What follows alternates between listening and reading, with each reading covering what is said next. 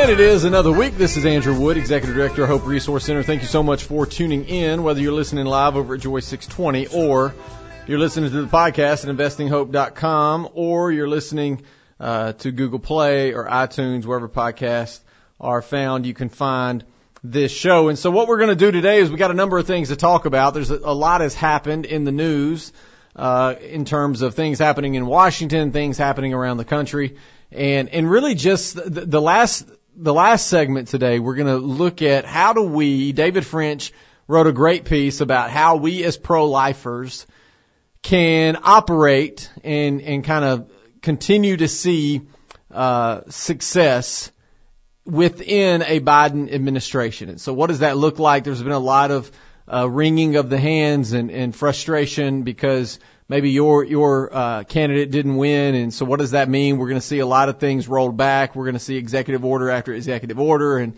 and and that's what happens. And we talked about this last week when you when you pass executive orders, don't be surprised when the next guy comes in and reverses everything that you did and that's what we're seeing and so how do how do we as pro-lifers kind of operate in that in that world and so we're going to hit that last segment but the first segment we're going to look at uh, some some again nothing surprising here but the Born Alive Abortion Survivors Bill that was brought up in Washington, of course, was defeated and blocked by the Democrats. That's not a surprise. We're going to talk about that. And we're also going to look at uh, a number of other things that, that are going on that I think is important uh, for us to to discuss. So again, thanks for listening. Uh, hopefully that today will be fruitful and productive. Before I get into anything, I do want to say thanks to uh, all the churches that have allowed us to come out over the last uh, month and a half as we have we visited with Calvary Baptist, Calvary Chapel, Black Oak Heights Baptist.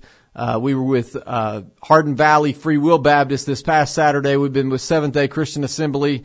Uh, it's just been a blast. West Park Baptist Church. Uh, not this weekend, but next weekend I'll be at my home church, or Shoreline Church, speaking, and then in a few weeks we'll be over at Fountain City Church talking about hope and life. And so just grateful for the opportunity. Y'all, y'all just continue to show up and blow us away, uh, with your, with your support, uh, financially, with your prayers, with your, with volunteering, all of that. And, and we just really could not do the work, uh, that we get to do with, without you. And so we thank you for that. So now let's dive into what has happened in DC. And this is one that again, that doesn't surprise me, but it should concern us, uh, at least a little bit. Uh, for the third year in a row, again, that, that's why it shouldn't surprise us. For the third year in a row, Senate Democrats have blocked a bill that would require doctors to care for newborn infants who survive an attempted abortion procedure. Late Thursday night of last week, the Senate voted on an amendment from Senator Ben Sasse of Nebraska containing his Born Alive Abortion Survivors Protection Act, which he introduced each year since 2019. Every time the legislation has come to the floor, it has received uniform support from Republicans, as well as a few votes from Democrats, because the GOP has not had a filibuster-proof majority in the Senate, and this year, because Democrats hold a razor-thin Senate majority, the bill has never overcome the opposition of most Senate Democrats. This year's vote was no exception. Every Republican voted in favor of the bill, including Alaska's Lisa Murkowski, who missed last year's vote. Two Democratic senators, West Virginia Joe Manchin, Manson, or Manchin, and Pennsylvania's Bob Casey Jr. also voted to support it. But the rest of the Democratic uh, caucus voted against it, blocking the Born Alive bill for the third year in a row. Because the vote took place so early this session during a quick series of votes all in one evening, there was less lead up time and therefore less debate over the bill than there had been in the previous two years. In both 2019 and 20, Democrats who blocked the bill defended their votes in floor speeches, arguing that it is harmful and restriction on abortion. That's nonsense. In fact, the bill doesn't place a single limit on abortion procedures. Instead, it requires doctors to give, quote, the same degree of care to newborns who survive abortion that any other child born alive at the same gestational age would receive. While Planned Parenthood and other abortion advocacy groups allege that the Born Alive bill compels doctors to provide unnecessary care to sick newborns, in reality it prescribes no specific kind of medical care. The Born Alive Abortion Survivors Protection Act merely says that the medical care should be appropriate for the child's age and health condition. The specifics are left up to the doctor's judgment. Contrary to claims from abortion supporters, the Born Alive bill is neither unnecessary nor redundant. Botched abortions and living abortion survivors are not a fiction. And no federal law currently prohibits neglecting such infants or expressly requires doctors to care for them.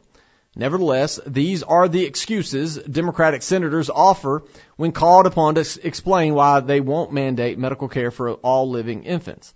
As none of these reasons for opposing the bill are based on fact, we are left to assume that the true reason for their opposition is far more insidious. Though it may never become law, the Born Alive Bill's true success is in exposing the hideous logic of those who defend abortion. If Democrats had agreed to protect infants who survive abortion, they would be acknowledging that, at least a moment after birth, a newborn human being deserves protection. Such acknowledgement raises a frightening question. Why does that very same human being deserve no protection whatsoever the moment before birth, or even during birth?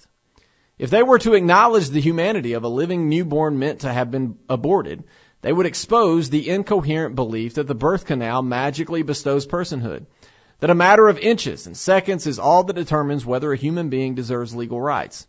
But the other choice is perhaps even more troubling. By rejecting the Born Alive bill for the third time, Democrats have chosen once again to affirm the deadly logic of abortion, the belief that an unwanted child inside the womb or out of it never gains rights at all. You see, that's the issue.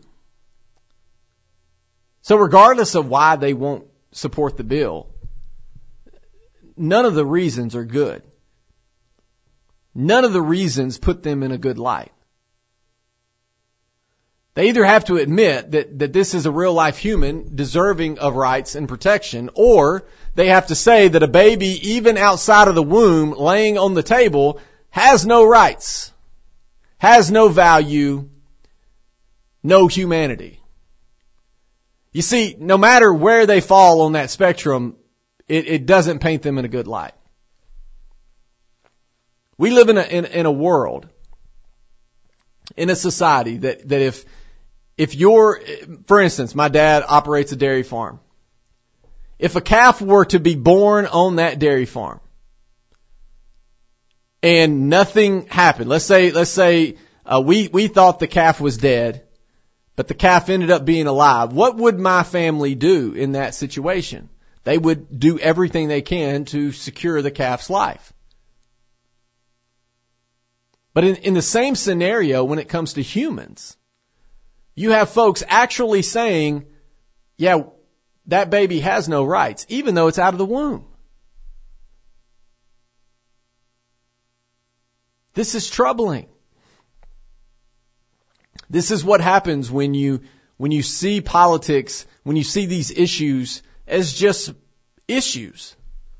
You see, when when you call it women's rights, when you call it abortion rights, when you, when you, when you look at it from that standpoint, then all you're caring about is winning the narrative and winning the argument. But if you would allow yourself to go, hold on, are, are you telling me that a baby is living? Yes, they wanted the baby to be aborted, but the baby instead is living and now laying on an exam table. What should we do? Should we leave it to die? Or provide it the medical care that it deserves that any other baby in that same situation would receive? That seems like a no-brainer.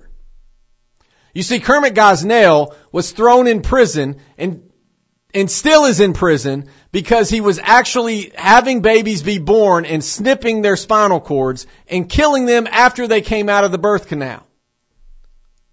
Kermit Gosnell was arrested and thrown in prison because he had baby body parts all over his building, because he had unsanitary conditions, because women actually lost their lives in that facility in, in Pennsylvania.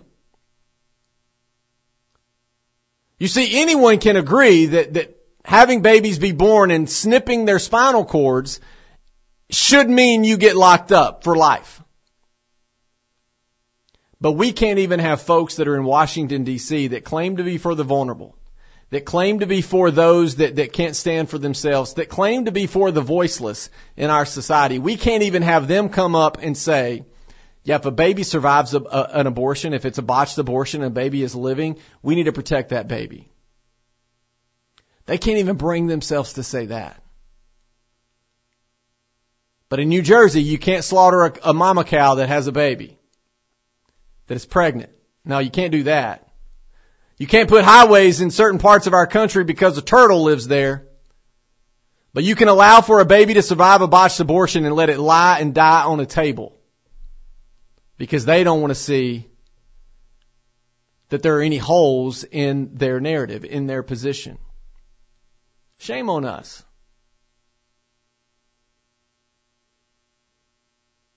You see, we've gotten to a place where politics, they can't even have rational conversations. This bill is the biggest no-brainer bill in the history of bills. It simply says if a baby survives a botched abortion, it deserves protection it at the very least deserves treatment. You see, it's not in a situation where the Virginia governor said, well, we're going to lay it on the table and we're going to wait and we're going to have conversations about how we should proceed. No, it's a life outside of the womb. And especially outside of the womb, do, do these congressmen and senators not feel like they represent that human, that American? You see how nonsensical this is? But that's where we are. Look, you don't have to be pro-life and, and anti-abortion to say that a baby that survives a botched abortion deserves to be treated and, and cared for. That doesn't mean that you're all of a sudden against abortion. That means that, hey, I'm, I'm okay if a baby lives and we try to our best to keep it alive. Because we would want that for our, our siblings. We would want that for our parents. We would want that for our grandparents. We would want that for our neighbors. We would want that for our animals. But they can't bring themselves to want that for that little baby who has no voice, who has no lobbying arm, who has no uh, advocacy group that, that can that can fight for it, who, who, who has no, no folks that are out there doing everything they can. I mean, we, we try. We don't get any play time. We don't, we don't get any uh, airtime on national media outlets unless they're calling us crazies. You see, this isn't about using coat hangers in the alley to, to have abortions. This isn't about women's rights. This isn't about any of that. What if the baby that survived the abortion is a female. And now is laying on the table. Is it, does it not have women's rights? Is it now, not now an individual in, in deserving of care? You see, but these questions won't get to be answered because, or even asked, because they block the bill, which is what they do. And, and, and why do they block the bill? They block the bill because they don't want to be on record. Because if you polled the country, heck, if you polled the world and said, hey, if a baby survives a botched abortion, should we do anything to protect that baby that now is, is out of the womb and, and gasping for air? Should we do what we can to, to keep the baby alive? I would bet at least 75% of the population would say, yeah, I think we should. Right? It seems easy enough. It seems like common sense, but you know, we live in strange times. So I don't know if we'll see a day where this bill will finally pass. We'll, we'll obviously we need to see some changes in uh, how the Senate is made up, how the House is made up. But at the very least, we do need to bring attention to this. The public needs to know that this bill is not being supported. Now they're, they're going to tell you that it's restricting abortion. It's not. This is saying if the abortion failed and the baby is alive, we should do something for that baby because it, it has rights. It's that simple. We'll talk more when we come back. Hello, future.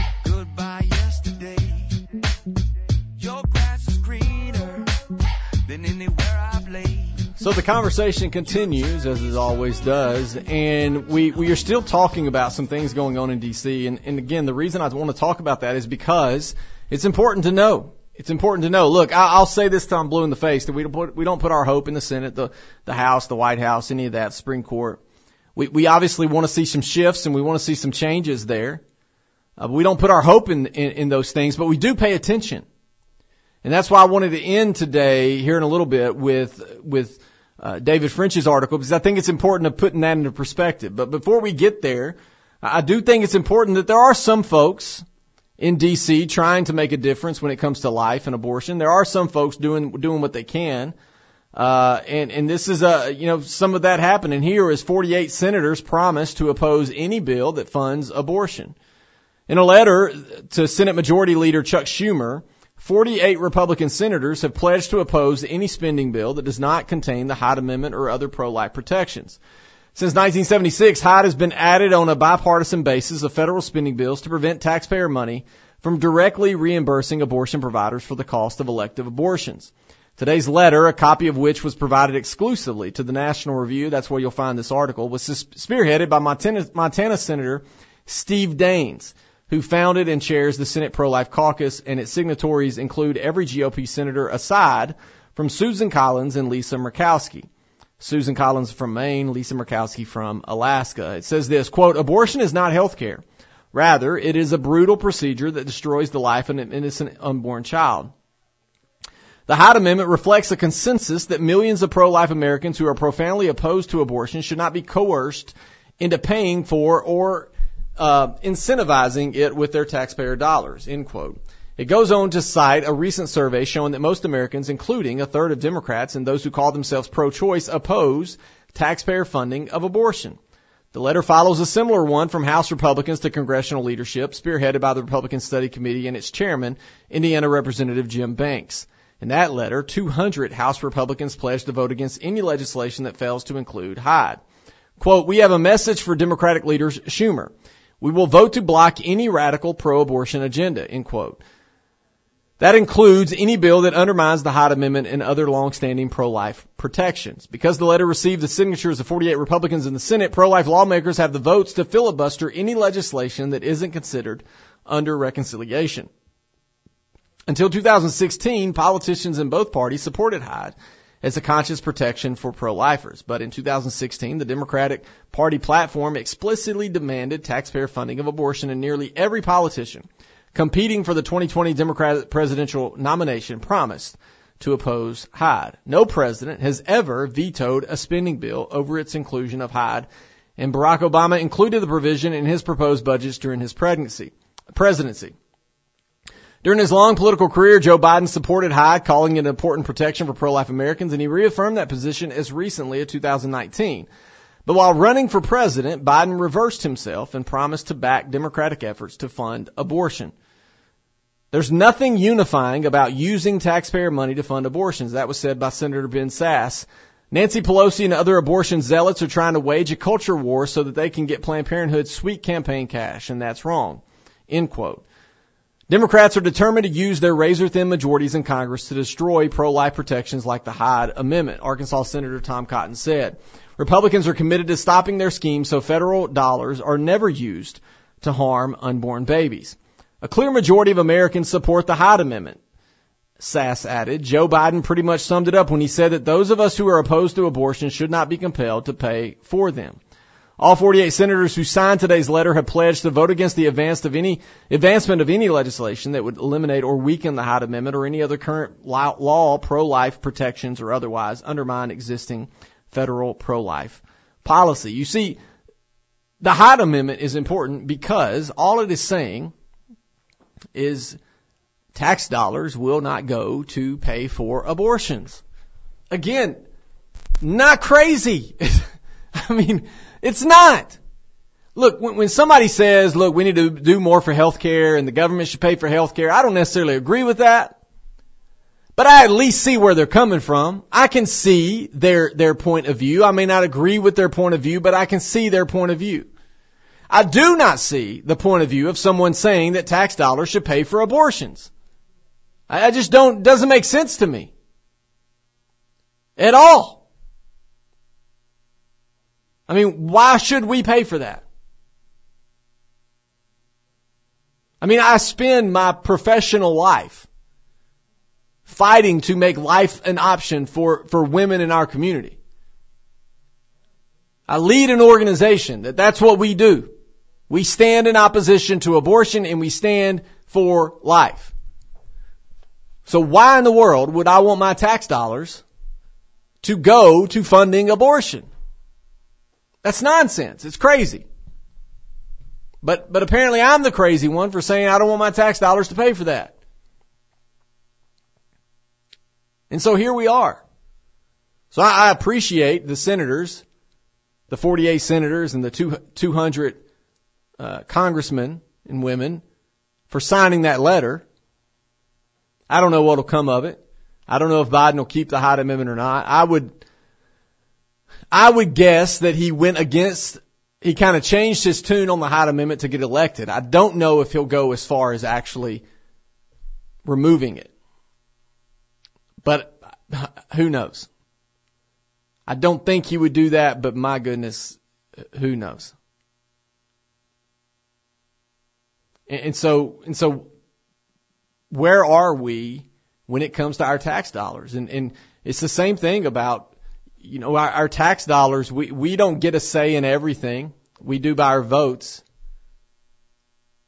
But my goodness, I mean, it, it's not asking for much to say, hey, let's at least not let our tax dollars go to pay for abortions. Now, now some could argue, and I think rightly so, Planned Parenthood will receive, you know, half a billion dollars from the federal government. Now they say they're not using that for abortion, but we know how budgets work. Right? I mean, if you, let's say you got half a billion dollars tomorrow and you were told, do not use this money. Do not use this money to buy a house. And you're like, okay. I'll use it to buy everything else. And then I'll use my other money to buy the house. But I can use the half a billion dollars to buy everything else I need. Well, wouldn't that half a billion dollars help you ultimately help you buy that house even though you didn't spend a dime of it on the house? Of course it would. That's how budgets work. So, so yeah, the, the money currently may not be directly paying for abortions, but it is directly paying for the facility. It is directly paying for the staff. It is directly paying for the outreach. It's directly paying for a number of other things that allows them, the abortion industry, to to use their other funds to take care of abortion. Like it, it absolutely is. You let all that money dry up and you're going to see a change in the landscape. And on top of that, they're saying that our tax dollars should pay for abortion. They want, they want people to just be able to go get abortions and not have to pay anything out of pocket. At any point in time, the abortion industry could say, we're not going to charge women for the abortion. But of course they're not going to do that. Right? I mean, if they really cared, if they really wanted to help, wouldn't they just provide it at no cost? Wouldn't they just step up and remove the obstacles themselves? Oh, if we don't get the Hyde Amendment removed, they're going to be in the dark alleys with coat hangers. No, you could just offer it at no cost, but you won't. Why won't you? Because it's a billion dollar industry. That's why. We know that. It's the same way when, when people tell me that I don't have a problem with the government raising the tax rate. I don't have the problem with, you know, I'm, let's say somebody says, I'm wealthy. I can afford to pay more in taxes. I don't mind if the government raises the taxes. Well, then pay more taxes. No one is telling you not to write the check. At any point in your life, if you want to pay more taxes to the government, all you got to do is cut the check. Just write it. Send it as a, hey, say I'm going to give a little bit extra this year. You can do that. No one's stopping you. And in the same way, no one's stopping the abortion industry from providing these services for free. But they don't want to provide it for free because they make way too much money. We'll talk more when we come back. People are crazy. So as we finish up today, we got this. This is the last long segment. I, I wanted to focus on an article that David French wrote, and and the reason I wanted to focus on that is is you know a lot of there. Look, if you're in, if you're familiar with conservative Republican circles, there's a lot of folks that have an issue with David French. There's some that that are all on the same page with David French, and and uh, look, we have inner squad uh, squabbles all the time. But what David French said here is spot on. And, and I think it's important. And it's important because David French has been on the front line. He's worked. He's, he's participated in adoption with his own family. Uh, he, he, he has cared for pregnancy centers, partnered with pregnancy centers. He gets it. And so I think his, his article is important and, and I wanted to share it with you and, and it starts like this. The longer I've been engaged in the quest to eliminate abortion from the U.S., the more I've become convinced that the core challenge rests not on the supply side, the availability of legal abortion access, but rather on the demand side. In other words, a nation or state that wants legal abortion will have legal abortion. And even in a nation or state that severely restricts abortion access, women who want abortion will find a way. In fact, I'd argue that the best explanation for the long-term decline in the abortion rate is primarily decreased demand. The available data indicates that America's abortion rate is now lower than it was when Roe was decided, when abortion was illegal in most American states. If you read this newsletter, you've seen this chart before. It's important to show it again. Now you can't see the chart, but the, the chart shows a, a pretty massive decline, and we talked about that decline uh, on this show as well. And at the same time as we saw the decline in abortion since 1973, we've seen a sharp increase of about 80 something percent of pregnancy centers opening during that same time period. And that's important to note. Though there is evidence that the abortion rate increased slightly in 2018, reporting on abortion rates tends to take time, the long-term trend is deeply encouraging. After an initial and expected surge in abortion rates after Roe legalized abortion from coast to coast, the rate has declined through every single American presidency pro-life and pro-choice. The bottom line is clear. There is no reason for pro-life Americans to simply presume this 40-year positive trend will change and every reason to believe that the most effective forms of pro-life engagement can and will continue, even under a Biden preg- presidency. There remains no barrier for pro-life Americans to love their neighbor and directly support mothers and children who face dire need. There is even an opportunity to enact legislation that can further ease the fears of young mothers and increase their confidence that they can raise and support a child. In the days and weeks since Biden's election, I've heard a number of Christians express a genuine anguish about the prospects for defending life during the Biden administration. Make no mistake, there is cause for deep concern about the administration's policy. Like Democratic presidents before him, he has reversed Ronald Reagan's Mexico City policy that prohibits foreign organizations that receive U.S. aid from providing abortion services or abortion counseling. Biden has also reversed his longstanding support for the Hyde Amendment, which bars the Medicaid program from funding abortions. Repealing this amendment would represent the first truly substantial change in federal abortion law in a generation and could result, in tens of thousands of additional abortions per year. While reinstating the Mexico City policy will likely have to wait the next GOP president, pro-life Americans can preserve the Hyde Amendment now. In fact, Democratic efforts to repeal the Hyde Amendment suffered a blow when West Virginia Senator Joe Manchin told National Review that repeal would be foolish, thus likely preserving the amendment through at least one more election cycle. But the purpose of this, this newsletter from French isn't just to describe what a pro-life American should oppose during the Biden administration. It's also to highlight what a pro-life American can support. To understand what to support, it's worth remembering a remarkable Notre Dame study that took a deep dive in the way in which Americans truly understand abortion. The study wasn't a simple poll that asked respondents' opinions on a variety of abortion related policies. Instead, researchers conducted in-depth interviews of a representative sample of more than 200 Americans. The researchers did not disclose that abortion was the subject of the interviews when they recruited participants. I'd urge you to read the entire report from start to finish, but the results truly help us understand not just why abortion remains legal, but why women abort and why the abortion rate declines. The short answer is that large majorities do not wish to ban abortion, that the circumstances, including the financial circumstances surrounding a pregnancy, truly matter, and that even pro-choice respondents do not view abortion as a quote desirable good. In other words, though many Americans don't want to ban abortions, they also don't want to have abortions. Here's key language from the report. None of the Americans we interviewed talked about abortion as a desirable good. Views range in terms of abortion's preferred availability, justification, or need, but Americans do not uphold abortion as a happy event or something they want more of. From restricted to, to ambivalent to permissive, we instead heard about the desire to prevent, reduce, and eliminate potentially difficult or unexpected circumstances that predicate abortion decisions, whether of relationships, failed contraception, lack of education, financial hardship, or the like. Even those most supportive of, of abortion's legal uh, legality, nonetheless, talk about it as a hard, serious, not happy, or benign at best. Stories from those who have had abortions are likewise harrowing, even when the person telling it retains a commitment to abortion's availability. Another segment of the report detailed how Americans think through questions of circumstances and support.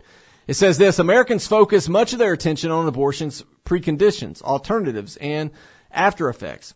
We heard compl- uh, let's see, contemplations such as what was the nature of the relationship between conceiving partners? Was it consensual? How did they approach pregnancy prevention, if at all? Was there sufficient knowledge about potential outcomes? What kinds of support, financial, relational, are available to, to people facing unplanned pregnancies? What are the stages of pre- prenatal development? What health situations would put a mother or baby at risk? What does it take to raise a child?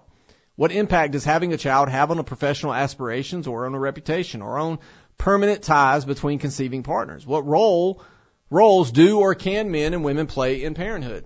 How accessible is a choice like adoption? What are the conditions of children in foster care? This list of question continues. The point here is that opinions on on a myriad of social issues and, and uh, personal decisions frame attitudes well beyond the procedural yes or no, or right or wrong of an abortion decision.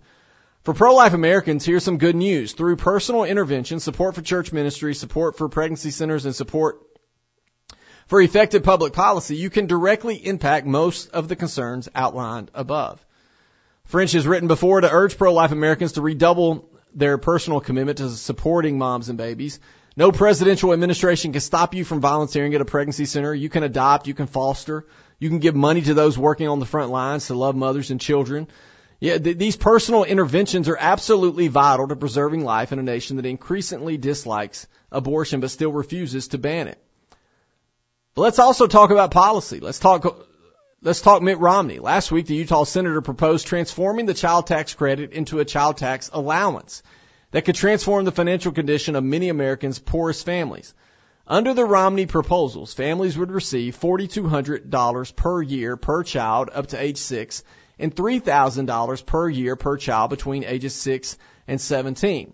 Families would receive monthly payments and the payments would begin four months prior to the child's due date. Romney proposes paying for the tax allowance in part by repealing the state and local tax deduction. The allowance would also phase out the highest income levels. Uh, let's see, some folks also have written in support of the plan, mainly on the grounds that it will make it easier uh, for people to start and expand their families. It also noted that it was softly pro-life. It also is perilous to predict whether a government policy not directly aimed at preventing abortions will have a pro-life effect. But ponder these projections uh, from the Niskanen Center. It says that that it certainly would have an impact. That that it would have an impact in in bringing folks out of poverty. Put in plain English, the numbers mean that the Romney child allowance would reduce U.S. child poverty by roughly one third and deep child poverty by half. Given that we know financial concerns factor into the abortion decision, it strikes me that the Romney proposal provides a promising vehicle for using public policy to promote life even in a pro-choice administration. At least, Unless you think Romney's proposal is dead on arrival, here's a tweet from Joe Biden's chief of staff. Joe Biden's chief of staff actually tweeted it out and, and agrees with it. Writing in New York Magazine, Eric Levitz declared Romney's child allowance plan better than Biden's. Vox's Dylan Matthew also argued that the Romney plan has some advantages over the Biden plan and noted that it's been praised by some rather surprising left-wing voices. I've long been deeply suspicious of arguments from the left that if pro-life Americans truly cared about abortion, that they'd support mainly left-wing social welfare programs aimed at improving the lives and health of Americans' most vulnerable citizens. I've been suspicious not because I disagree that an increased financial security or health security can ease concerns of expectant mothers, but because I'm often dubious uh, the the proposed government programs will work as advertised. In this case, though, French is convinced, and I think others are convinced and so the article goes on and on and on. But, but I would say this. Look, at the very least, folks are talking right now about some rational legislation that, that might be a benefit. So does that look like tax credits? Now people will go, well, what do you mean an allowance? Isn't that a universal basic income? Well, not necessarily. Because it, when you do your taxes, if you, if you are a parent, you can deduct for your children. And a lot of times what happens is many folks, when they do their taxes and they add in the tax the, the child tax allowance and all of those things, they get a rebate. They get money sent to them. All this bill is saying is instead, it's, it's raising it some, and instead of waiting till tax time to receive that money, you would get that money throughout the year in, in a form of a check every single month. Now, now that makes some people uncomfortable, especially conservatives. You're saying, well, hold on, the, the government's going to send a check out once a month. Yeah, they may.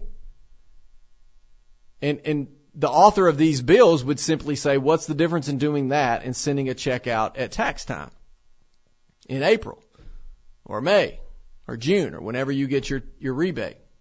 It's your money. And so at the very least, we need to have this conversation. At the very least, we need to talk about what this looks like. So for some families, that, that extra, I mean, you know, if you have three kids, you have four kids, and you're getting that check from the time they're born, even four months prior, that, which is an interesting concept, right? That, that even four months prior to they coming out of the birth canal, you would get a check which means we're recognizing their humanity, which means we're recognizing their heartbeat, which means we're recognizing they're a baby. But that's a story for another day. But for many families, that money will, will be transformative. If they spend it right, if they, if they handle the money right, it, it could do a lot of great things for that family and bring that child out of poverty, which would be an amazing thing. We'll talk more when we come back.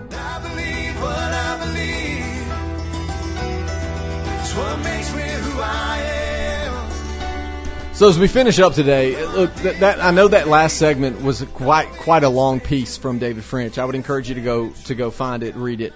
Um, but but what he ended with, talking about the Romney plan or the Romney proposal or however you want to word it, uh, you know, Biden is, has presented that as well. Even even in the the most recent uh, stimulus, the the COVID plan that's coming out, the 1.9 trillion dollar plan. What, what is factored into that is a one year increase in the child tax allowance.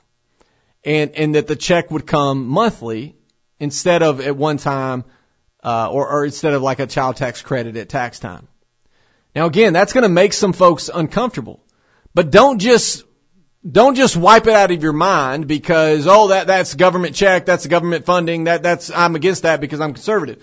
All I'm saying is read the proposal. That's all. Because if, if at tax time, no matter how strong and conservative you are, at tax time, what do you do? You list your dependents. Hey, I have, you know, for the Wood family, hey, we have four kids. And then we're going to get the tax credit for that. And so we need to have this conversation. It's good that we're having this conversation. And so if, if we get to a place where we can celebrate life, and, and if we can get to a place where we can pull more children out of poverty, that's a positive thing. If we can get to a place where we recognize that even four months before the baby is delivered, that it's actually a baby, well my gosh, that's incredible news. And so don't, don't just don't just say, "Oh no, not doing it. That's a government check." I'm, I'm not. Don't just say that.